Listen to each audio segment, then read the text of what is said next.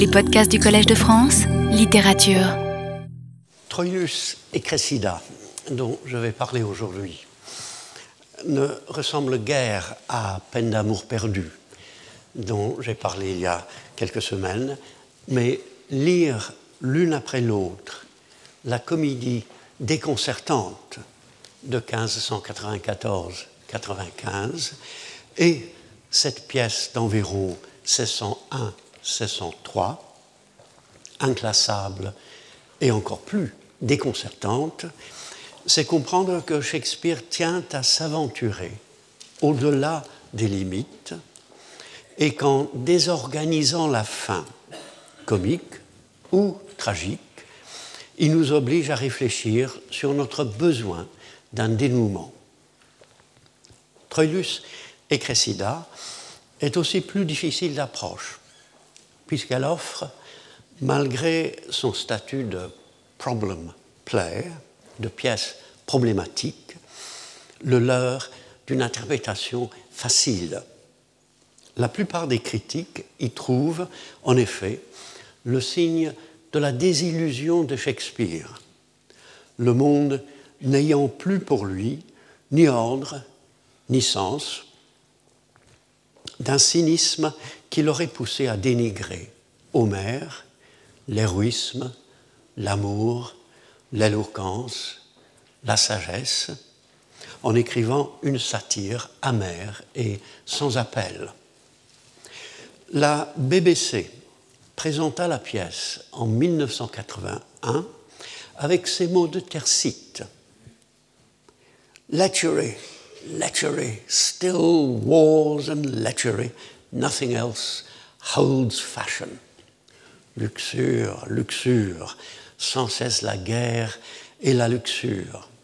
Il n'y a qu'elle pour être toujours à la mode. Comme si ce railleur foncièrement détraqué parlait pour l'auteur. Supposez chez Shakespeare un scepticisme radical survenu, il faudrait le croire, avec une certaine soudaineté. Il se peut même que la pièce qui précède Troilus et Cressida soit La nuit des rois, n'est pas convaincant, mais incite au moins à se demander pourquoi on peut interpréter ainsi la pièce et pourquoi Shakespeare l'écrivit. Il faut ajouter que la générosité de Shakespeare ou son désir de donner à ses personnages, même quand ils ont tort, un langage saisissant et mémorable, le dessert souvent.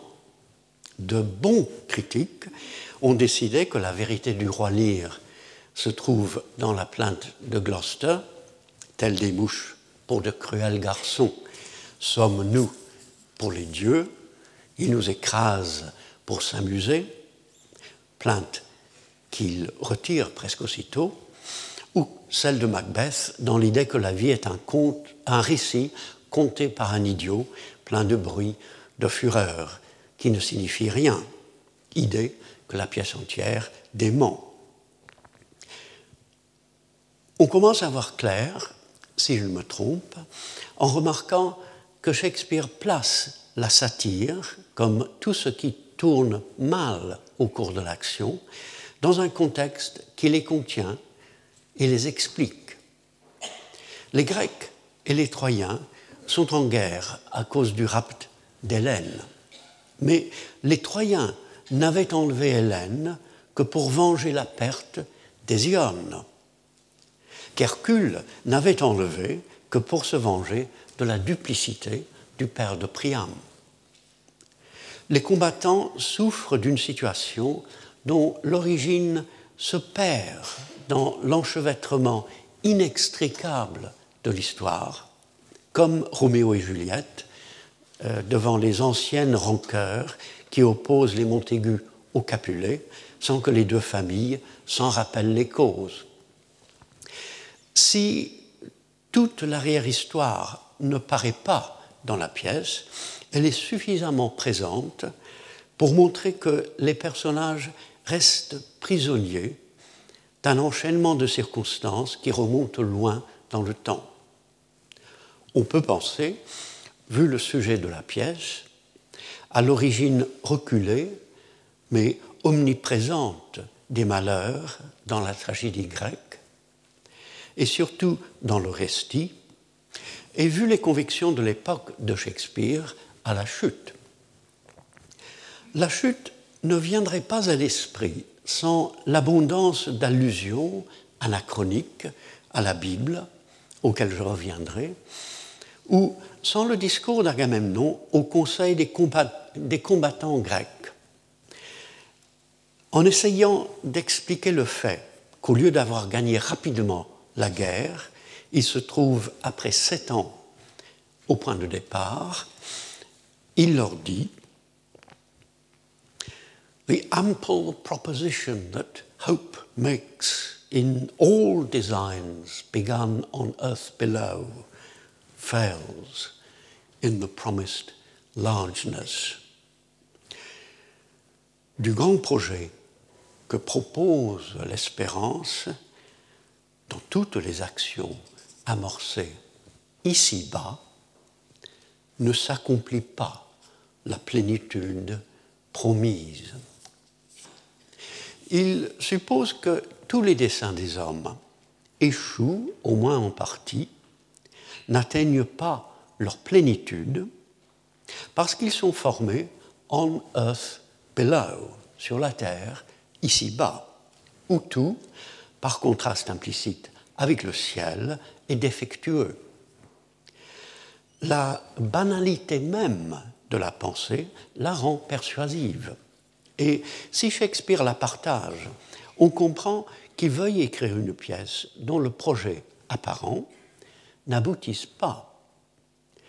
En ajoutant, à propos des entreprises militaires du passé, que leur exécution les tira toujours bias and thwart, de biais et de travers, Agamemnon décrit en effet, dès la troisième scène, la direction oblique de la pièce.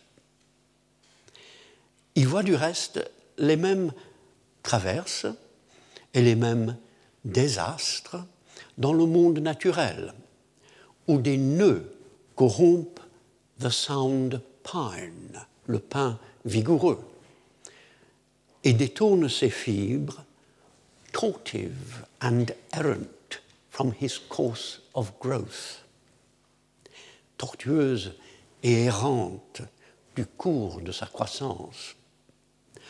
Tortive et errant, s'ils disent avec une précision vive et poétiquement étrange et en satisfaisant remarquablement la bouche, un certain phénomène physique, ont aussi une connotation morale et spirituelle clairement marquée. La tristesse de la pensée culmine, enfin, dans un passage qui révèle aussi, sans qu'il en parle, la tristesse d'Agamemnon. Le résultat de nos entreprises ne répond pas, dit-il, à that unbodied figure of the thought that gave it surmised shape. Cette figure incorporelle de l'idée qui lui donnait une forme imaginée. Grâce à ce vocabulaire résolument philosophique, il signale l'écart ici-bas entre la perfection de ce que nous pouvons concevoir et l'imperfection que subit l'idée lorsqu'elle s'engage dans le corps, l'épaisse réalité des actes et des conjonctures. Avec le mot that, cette figure incorporelle de l'idée, nous entrons, pour ainsi dire, dans la réflexion même d'Agamemnon. Lorsqu'il contemple, au-delà de la déchéance du réel, ce signe d'un ailleurs ou d'un possible qu'est l'idée encore intacte. Agamemnon esquisse une façon de comprendre le monde corrompu, un début d'explication qui situe à la fois les défauts des personnages et la satire de ces défauts. Puisqu'il parle dans une pièce de théâtre, cependant, où Shakespeare s'intéresse non seulement à ce qu'il dit, mais aussi à ce qu'il est, aux sources de ses pensées et à leur coloration par sa manière de sentir et d'agir, il n'a pas simplement raison. Déclarer que tout espoir est vain semble un peu inconsidéré chez un chef militaire, et déduire que la vanité de leurs efforts pendant sept ans de siège constitue pour les Grecs une épreuve que leur impose le grand Jupiter, ressemble davantage à une docte analyse qu'à un projet d'action. Comme toujours, et même quand un personnage paraît s'absenter de ses paroles afin de se concentrer sur une vérité objective, telle Hamlet, dans le plus célèbre de ses monologues, Shakespeare nous invite à écouter, au-delà des pensées, l'être qui s'exprime. Je note en passant qu'Agamemnon pense fugitivement, comme Hamlet, au jeu de boules anglais. Son bias fait allusion au poids placé asymétriquement dans la boule afin qu'elle roule en décrivant une courbe et répond au rub d'Hamlet, la petite dénivellation de terrain qui fait dévier la boule et qui lui revient en mémoire au beau milieu de sa réflexion sur to be or not to be. Encore une fois, la pensée anglaise ne se coupe pas des réalités quotidiennes. Si Shakespeare donne pour les fautes et les malheurs qui se multiplient dans la pièce une raison générale et disons traditionnelle, un dérèglement venant de loin qui affecte autant la nature que les hommes, il donne aussi des raisons particulières. D'abord, dans ce passage du prologue. Now, expectation, tickling, skittish spirits on one and other side, Trojan and Greek, sets all on hazard. L'attente titillant les esprits capricieux des deux côtés, Troyens et Grecs, soumet tout au hasard.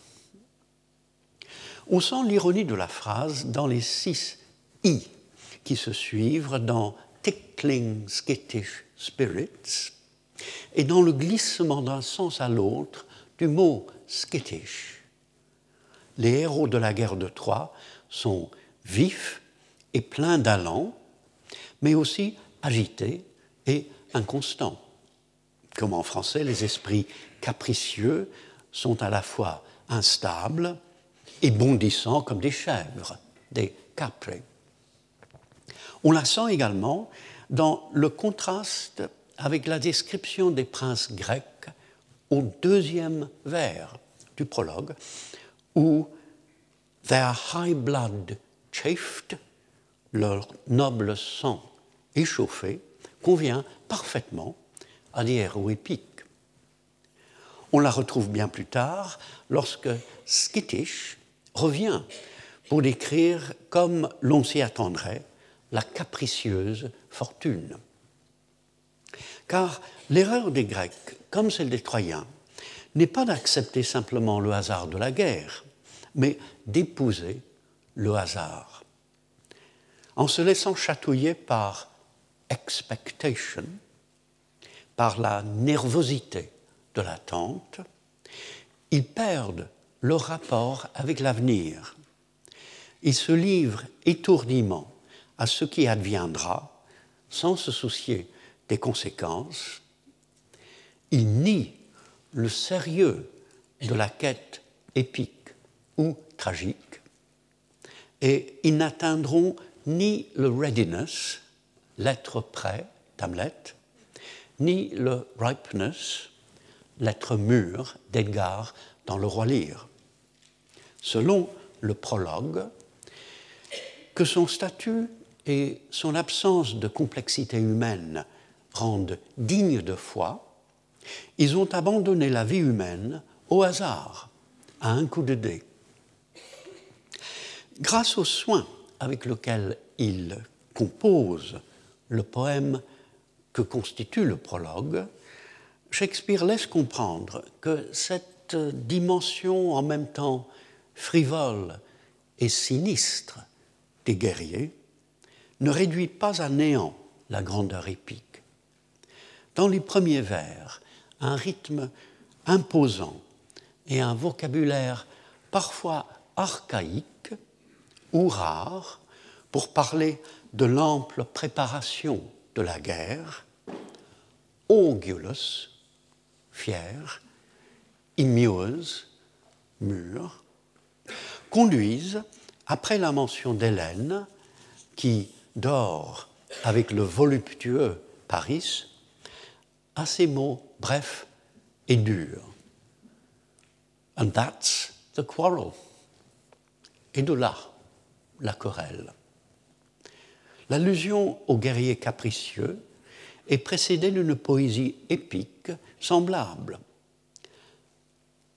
And the deep drawing barks do there disgorge their warlike freightage. Et les vaisseaux à la quille profonde y dégorgent leur belliqueuse cargaison.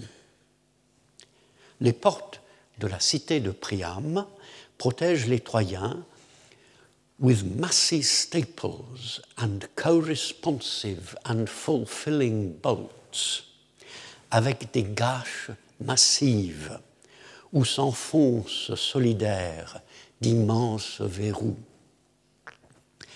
Il est juste possible d'entendre à chaque fois une chute satirique du sublime au trivial. Et il est certain que la pièce elle-même fourmille de trivialité dans tous les sens du mot. Il me semble cependant que l'on n'oublie pas la gravité des actions épiques, ni la poésie qui transfigure un simple débarquement de soldats et le système de fermeture des portes de Troie, ni le plaisir de Shakespeare à combiner, dans le premier cas, la métaphore animiste des vaisseaux qui dégorgent leur cargaison et le changement des soldats en une entité presque abstraite, une belliqueuse cargaison. Et dans le deuxième, à trouver les deux adjectifs co-responsive et fulfilling, qui par leurs diverses significations et surtout par leur taille, et leur présence satisfaisante pour la bouche et l'oreille rendent parfaitement épique, grâce à l'anacticisme de la poésie, un agencement d'ouvrages métalliques. Expectation, une attente fébrile de l'avenir, fausse le rapport de l'ensemble des personnages avec le temps et avec leurs propres actes. Le mot revient dans un monologue où Troilus songe à sa première nuit d'amour imminente avec Cressida. En lui faisant dire I am giddy, expectation whirls me round. Je suis étourdi, l'attente me donne le vertige. Shakespeare rappelle pour lui-même, pour le poème qu'il élabore et pour qui le remarque, l'étourdissement dans le prologue. Et il commence à montrer, dans un cas particulier, et dans le domaine non pas de la guerre, mais de l'amour, les ravages d'une attente fausse. On sait que Troilus révèle dans ce monologue où il est seul à seul avec ses vraies pensées et son désir, la réalité inadéquate de son amour, qui n'existe que dans son imagination et dans ses sens. Il cherche dans l'amour un thrice repured nectar, nectar trois fois épuré, des sensations exquises, presque intolérables, curieusement décadentes, et qu'il craint aussi en se figurant some too fine, too sharp in sweetness, une joie trop parfaite, d'une suavité trop aiguë. Et en voyant dans un tel excès la possibilité d'une swounding destruction, d'un anéantissement dans la pamoison, il redoute au fond et il désire death, la mort, dans une extase où l'imagination et le corps sensuel se nourrissent l'un de l'autre, à l'exclusion des autres facultés de l'être et à l'exclusion, avant tout, de Cressida. L'expectation de Troilus, dans un passage 3, 2, 16, 27, qui préfigure très précisément la poésie de Keats, ne produit que de l'irréel, en faisant disparaître la réalité dans l'ivresse et l'évanouissement du moi. Juste avant son monologue, il s'imagine comme une âme étrangère sur les rives du Styx, attendant son passage vers les Champs-Élysées de l'amour, et dit à Pandarus Sois mon caron. Il demande à l'entremetteur, par une comparaison extraordinaire et juste, de lui servir de guide vers les délices de la mort, vers ce lieu à jamais imaginé, where I may wallow in the lily beds, où je me vautrerai parmi les lys. Il passe soudain, comme la critique l'a bien vu, de Virgile, les Champs-Élysées, au Cantique des Cantiques. Mais notons que ce dernier, dans ce dernier, la révélation de ce qui manque à Troilus, non seulement la pureté des lys, qui contraste étrangement avec la qualité du plaisir qu'il se promet, mais aussi et surtout la pureté et la réciprocité de l'amour véritable que vivent les amants du poème biblique. I am my well-beloved, and my well-beloved is mine, who feedeth among the lilies. Je suis à mon bien-aimé, et mon bien-aimé est à moi. Il se nourrit parmi les lys. Comme dans les sonnets, en faisant intervenir le cantique des cantiques, Shakespeare offre une autre perspective sur l'œuvre qu'il écrit et place les insuffisances de ses personnages dans une vision plus large. Troilus ne pense pas au sentiment de Cressida. Il se prépare à rencontrer non pas la femme qu'il est censé aimer, mais l'image qu'il se fait de son propre amour. Plus tard, lorsque Cressida sera obligé de quitter Troie pour le camp des Grecs en échange d'Anténor, il s'abstiendra de chercher comment elle subit cette séparation, étant préoccupé par ce qu'il ressent lui-même. Voilà un deuxième défaut spécifique qui déclare le dysfonctionnement voulu de la pièce, l'incapacité de certains personnages de sortir d'eux-mêmes, de reconnaître la présence de l'autre. Shakespeare étudie cette question morale, apparemment simple, de plusieurs points de vue. Pour Agamemnon, l'orgueilleux n'existe que pour lui-même, car l'orgueil est son propre miroir, sa propre trompette, sa propre chronique.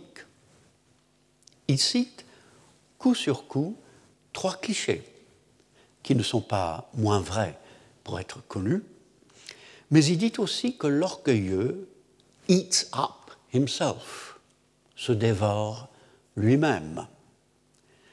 Il se sert d'une métaphore qui revient constamment au sein de la pensée figurative de la pièce et qui dit de manière plus remarquable l'autodestruction qui menace sous plusieurs formes tant de personnages. Le spectateur n'écoute pas ici une leçon de morale, puisqu'Agamemnon, en parlant d'Achille, s'adresse à Ajax, présenté comme stupidement orgueilleux et stupidement ignorant de son orgueil.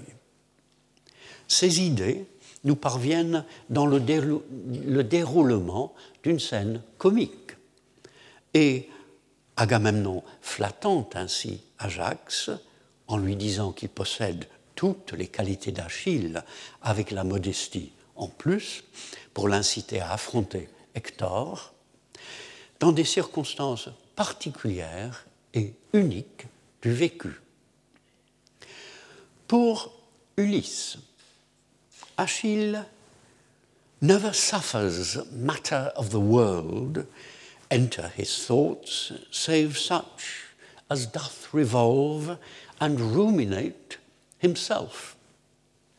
Ne permet jamais à la matière du monde d'entrer dans sa, pensée, sauf ce qui médite sur lui et le considère. Selon cette phrase singulière. Le nadir de ce que les Espagnols appellent l'ensimismamiento, l'en soi-mêmement, le fait d'être refermé sur soi, serait de prendre note dans l'univers entier, uniquement, de ce qui vous concerne, et d'imaginer en outre que ce n'est pas vous qui contemplez la chose en question, mais que celle-ci vous contemple. Encore une fois, la réflexion d'Ulysse arrive étoffée d'une situation précise, car de concert avec Agamemnon, il continue de duper Ajax. Et on sent l'adresse célèbre du personnage dans cette aptitude à concevoir, en se moquant d'autrui, une pensée si troublante sur la prison de la conscience et si étrangement tournée. C'est Ulysse également qui, pour persuader Achille plus tard de se joindre aux Grecs dans les combats, affirme que l'on ne peut se connaître que par une autre forme de réflexion, comme lorsque ces vertus, par exemple, projettent leur chaleur sur d'autres qui la renvoient à leur tour à celui dont elle émane. L'idée était familière, Ulysse lui-même le dit, mais en supposant que pour se connaître, il convient non pas de s'observer, mais de regarder attentivement autrui, elle prend un sens particulier dans le contexte d'une pièce qui considère plusieurs façons de rester enfermé en soi. En soutenant que les qualités personnelles ne peuvent vivre que chez ceux auxquels on les a communiquées, Ulysse rejoint Rosaline, qui avance à un moment décisif de, décisif de peine d'amour perdu, que le succès de la plaisanterie se juge non pas chez celui qui l'a dit, mais chez celui qu'il écoute.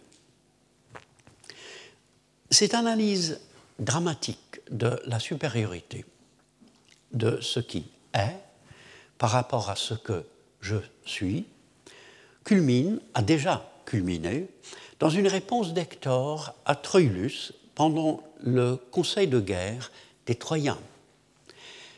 Hector, ayant soutenu qu'Hélène ne vaut pas les vies perdues pour la garder, et Troilus ayant demandé si la valeur d'un objet n'est pas celle qu'on lui donne, Hector rétorque, en acceptant que le débat devienne philosophique, que la valeur ne dépend pas d'une volonté particulière, mais se trouve autant dans l'objet même que dans celui qui l'apprécie. C'est un argument en faveur de la valeur intrinsèque à découvrir lorsque l'être du sujet est en harmonie parfaite avec l'être là de l'objet. Il continue Tis mad idolatry to make the service greater than the God. C'est une folle idolâtrie de croire le culte plus grand que le Dieu. L'expression est surprenante, en partie peut-être pour faire allusion à un passage de la Bible sur la supériorité de l'autel par rapport à l'offrande, et semble dire que l'idolâtrie n'est pas, comme on le croit d'habitude, surestimer excessivement quelque chose dont on fait une sorte de Dieu, mais l'estimer uniquement en fonction d'une évaluation subjective. L'idolâtre est moins celui qui place une idole, argent, réussite, réputation, etc., devant ce qui est bien plus estimable et qu'il ne voit pas, que celui qui se place lui-même devant ce qu'il devrait respecter et qui se contemple. C'est une définition frappante de l'idolâtrie qui illumine la pièce, y compris le comportement d'Hector, qui, après cette admirable description d'une certaine folie, décidait soi-même la valeur exorbitante d'Hélène et sacrifiait des vies en conséquence, et après maintes autres belles paroles, consent à poursuivre la guerre au nom de l'honneur personnel. Le mouvement entre les prises de position d'Hector au début et à la fin du Conseil manifeste clairement le bias qui tire l'action de la pièce et qui la fait avancer de travers. Ce narcissisme est tout le contraire, à bien y penser, de l'attitude de Shakespeare, qui cherche inlassablement l'être même de ses personnages en essayant d'entrer dans leur jeu. Pandarus paraît surtout frivole. Et lorsqu'il ne songe, en apprenant la séparation forcée de Troilus et Cressida, qu'aux souffrances du prince, sans tenir aucun compte de celle de Cressida, qui est pourtant sa nièce, on peut y trouver une preuve supplémentaire de son peu de consistance et un autre exemple de l'obliquité de la pièce. Quand il assiste, cependant, au dernier entretien des amants, il dit, apparemment pour lui-même, Where are my tears? Rain to lay this wind, or my heart will be blown up by the root. Où sont mes larmes? Descendez comme une pluie pour faire tomber ce vent, où mon cœur sera déraciné. L'expression est un peu saugrenue, mais Pandarus ne parle-t-il pas ainsi pour se protéger de ce qu'il ressent trop profondément? Pendant le reste de la scène, ce personnage verbeux est plongé dans le silence, comme s'il souffrait vraiment. Son silence est même si inattendu qu'on le fait souvent sortir en disant ces mots. Ce moment d'émotion authentique, et s'il reste sur scène, ce silence plein de tact, ne l'empêche pas de retomber plus tard dans sa futilité habituelle. On entre aussi un instant dans la conscience d'Achille. À la fin d'une scène bouffonne, où il pousse Patrocle et Thersites à imiter une entrevue avec Ajax, il dit soudain My mind is troubled, like a fountain stirred, and I myself see not the bottom of it. Mon esprit est trouble, comme une fontaine remuée, et je n'en discerne pas moi-même le fond. On ne peut pas savoir exactement à quoi il pense. À sa réputation, certainement, qui est en jeu, à son désir de voir Hector, mais aussi de le tuer, au fait embarrassant qu'il est amoureux d'une Troyenne, mais ce qui l'inquiète demeure mystérieux. On remarque simplement cet effort véritable pour se connaître, la générosité de Shakespeare qui lui accorde une profondeur même passagère à laquelle on n'aurait pas cru, et le fait qu'Achille parle ici en vers. Chez Achille non plus, ce sérieux ne changera finalement rien, puisqu'il commettra plus tard, en faisant tuer Hector, un acte de brutalité qui, lui aussi, surprendra. Le plus intéressant de ces gros plans, pour ainsi dire, sur des mouvements de la conscience concerne Cressida. Séparée de Troilus, et poursuivie dans le camp grec par Diomède, elle veut et ne veut pas céder, mais comprend bien qu'elle finira par le faire.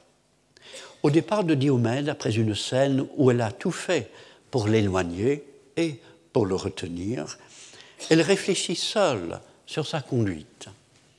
Elle se protège d'abord de la vérité en discourant sur la faiblesse des femmes en général, à notre pauvre sexe, qui se laisse diriger par leurs yeux, mais il dit finalement ceci.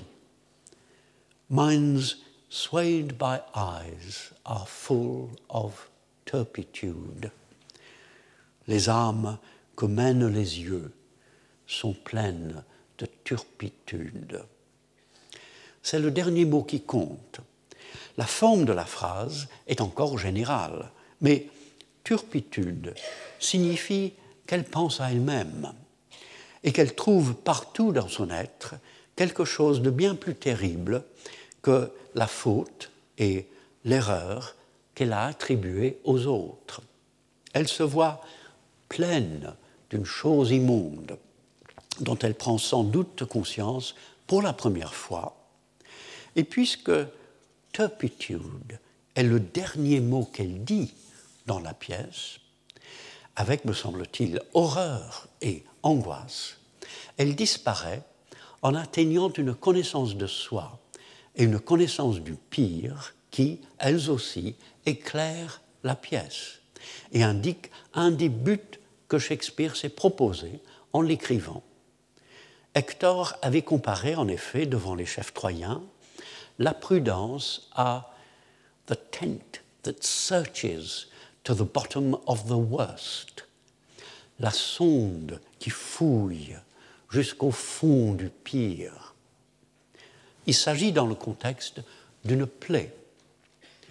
Shakespeare semble faire allusion à son propre travail dans Troilus et Cressida, qui consiste à sonder notre blessure et à trouver le pire.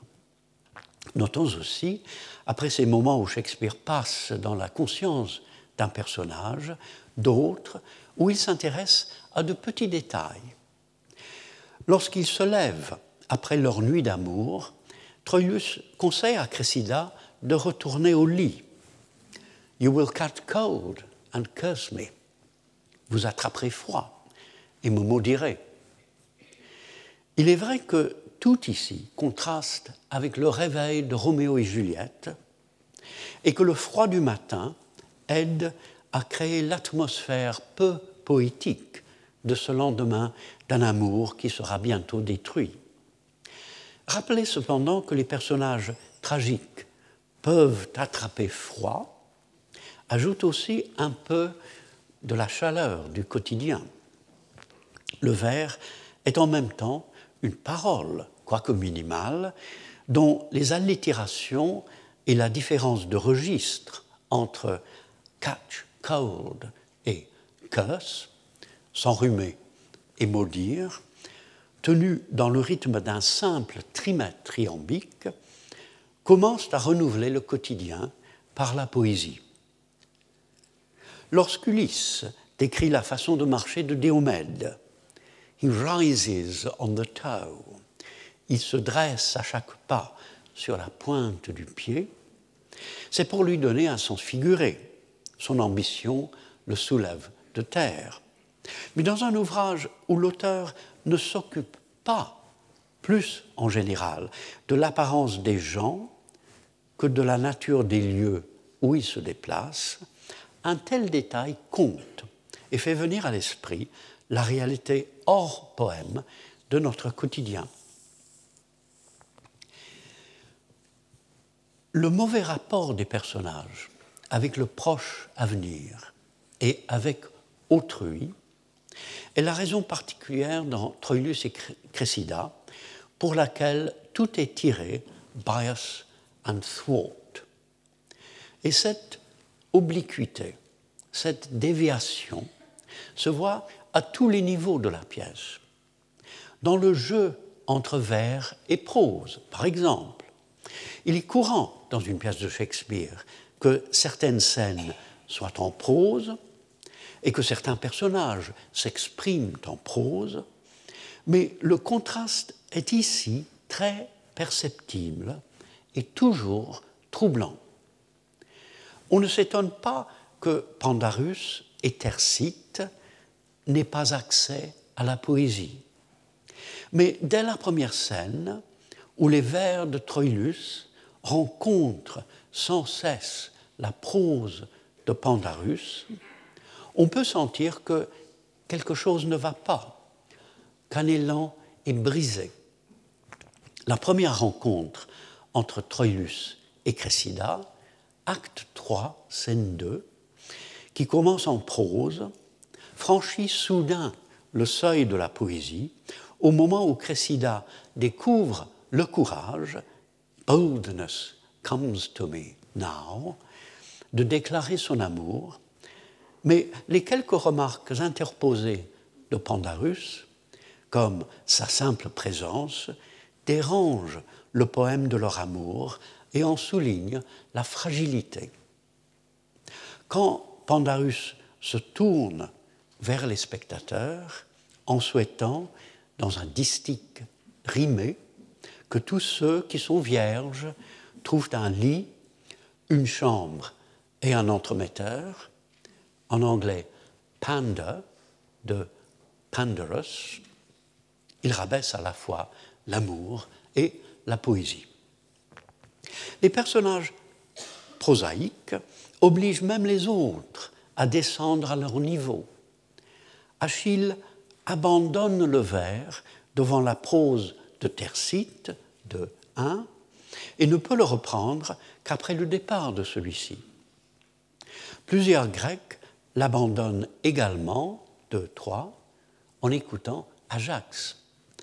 Même Alexandre, le serviteur de Cressida qui lui parle en vers, 1, 2, malgré son rang inférieur, passe dans la prose pour décrire chez Ajax la présence absolue du grotesque.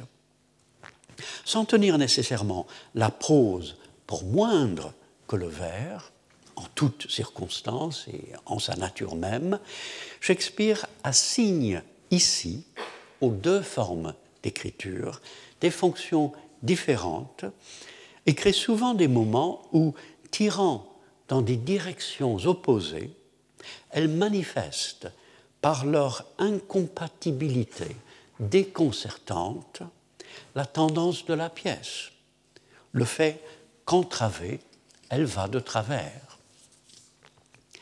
Et cette déviation se voit non seulement dans le dénouement, où elle détruit beaucoup de choses sur son chemin, mais dans chaque nouvelle étape de l'action et dans de nombreux détails.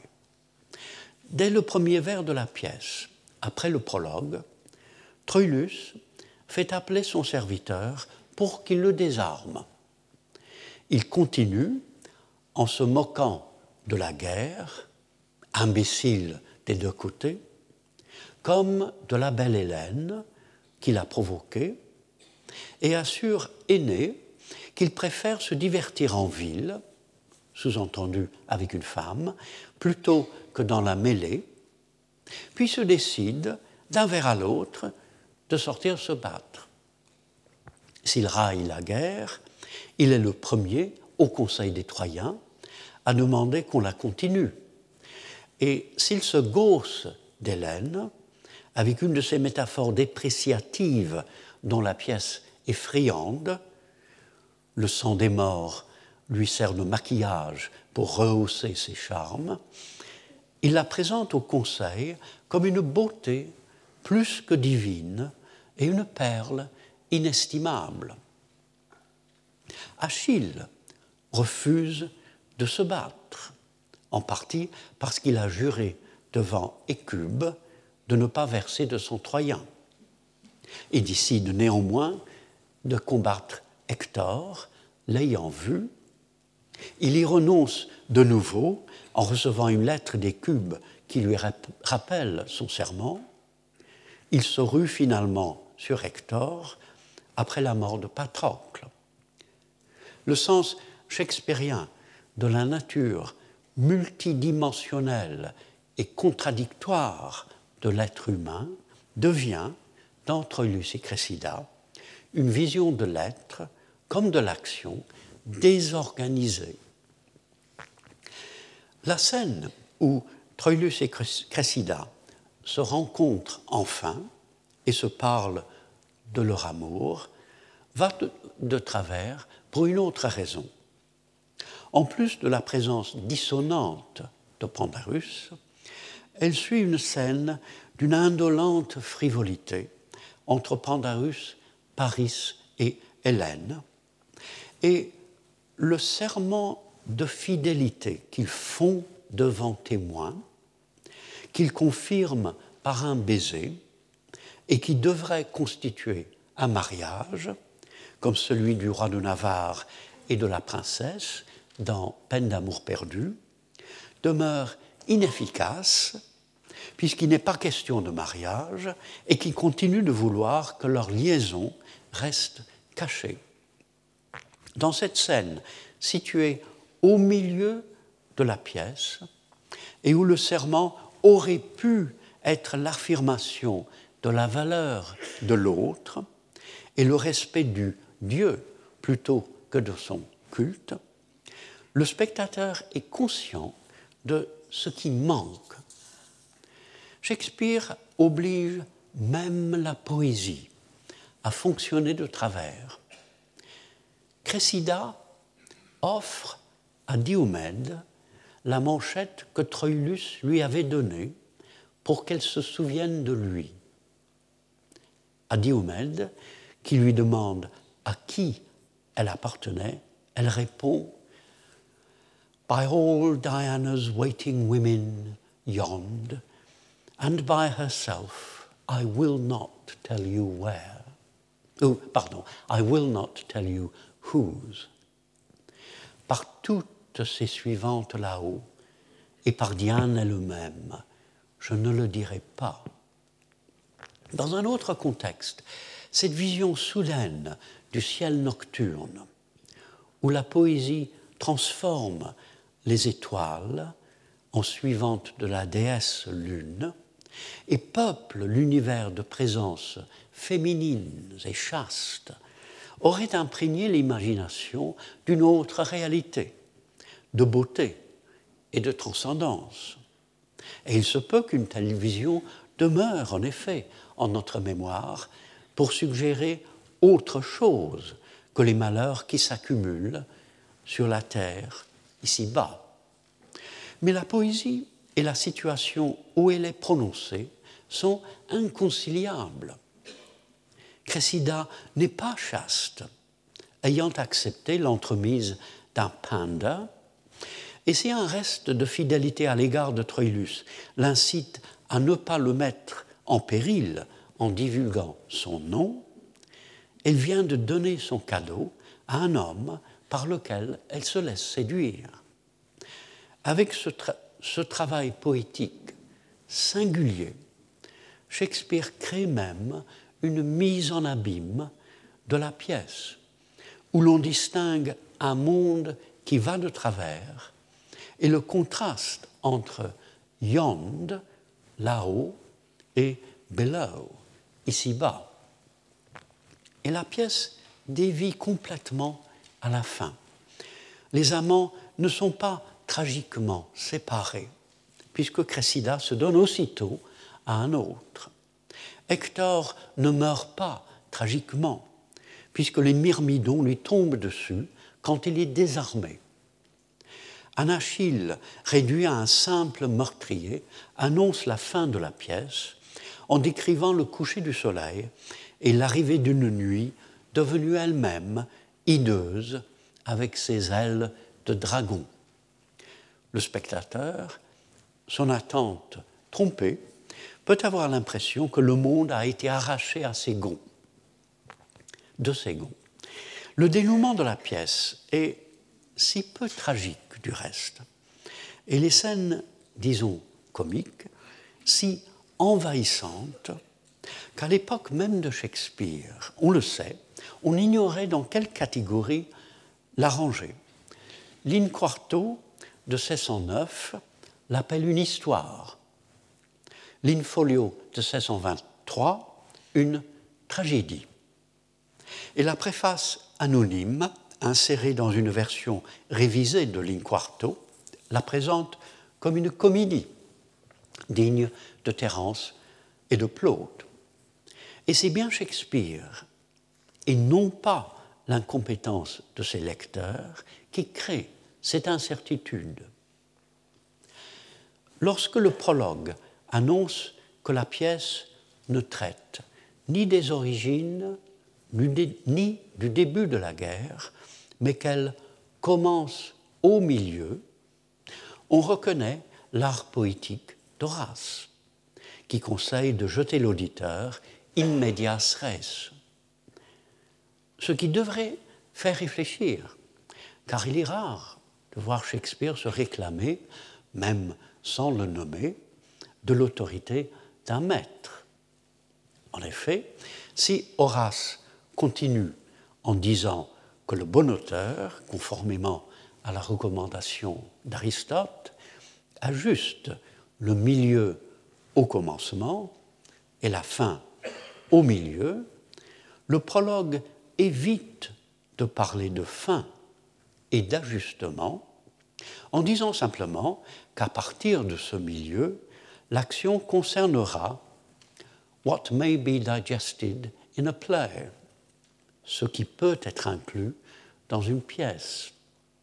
Shakespeare se réfère à une autorité classique précisément au moment où il ne la suit pas, où il encourage le spectateur à réfléchir avec lui sur notre désir que la fin d'une œuvre littéraire nous rassure quant à la finalité du monde, qu'elle réponde à notre besoin de penser que la vie a un sens, une direction, et sur ce qui arrive lorsque la différence s'estompe entre l'art, qui serait ordre, et euh, le désordre de la réalité dont il se charge.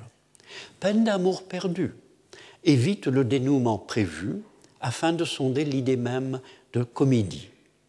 En refusant d'offrir aux spectateurs de Troilus et Cressida la profondeur d'émotion et de pensée qui attend dans la tragédie, qu'il a déjà offerte dans d'autres pièces, sous des formes qui changent à chaque fois, et qu'il offrira bientôt de nouveau dans Othello et Laura Lear, Shakespeare semble refuser aussi d'accorder une certaine dignité à nos malheurs en les supposant tragiques. Même la tragédie la plus terrible, rassure en accueillant tout ce que nous pouvons craindre dans une histoire et une vision structurée. Et l'on dirait que Shakespeare veut voir clair ici, en engageant son analyse de la misère, non pas dans la direction du mal véritable, sombre et effrayant, mais dans celui d'une médiocrité irrécupérable, et en réduisant considérablement les signes d'espoir. Bien, la semaine prochaine, je euh, parlerai, je demanderai dans quelle perspective on doit comprendre les personnages satiriques de Troilus et Cressida, et je demanderai où se trouvent, en effet, dans l'œuvre de la pièce, les signes Merci. Retrouvez tous les podcasts du Collège de France sur www.collège-de-france.fr.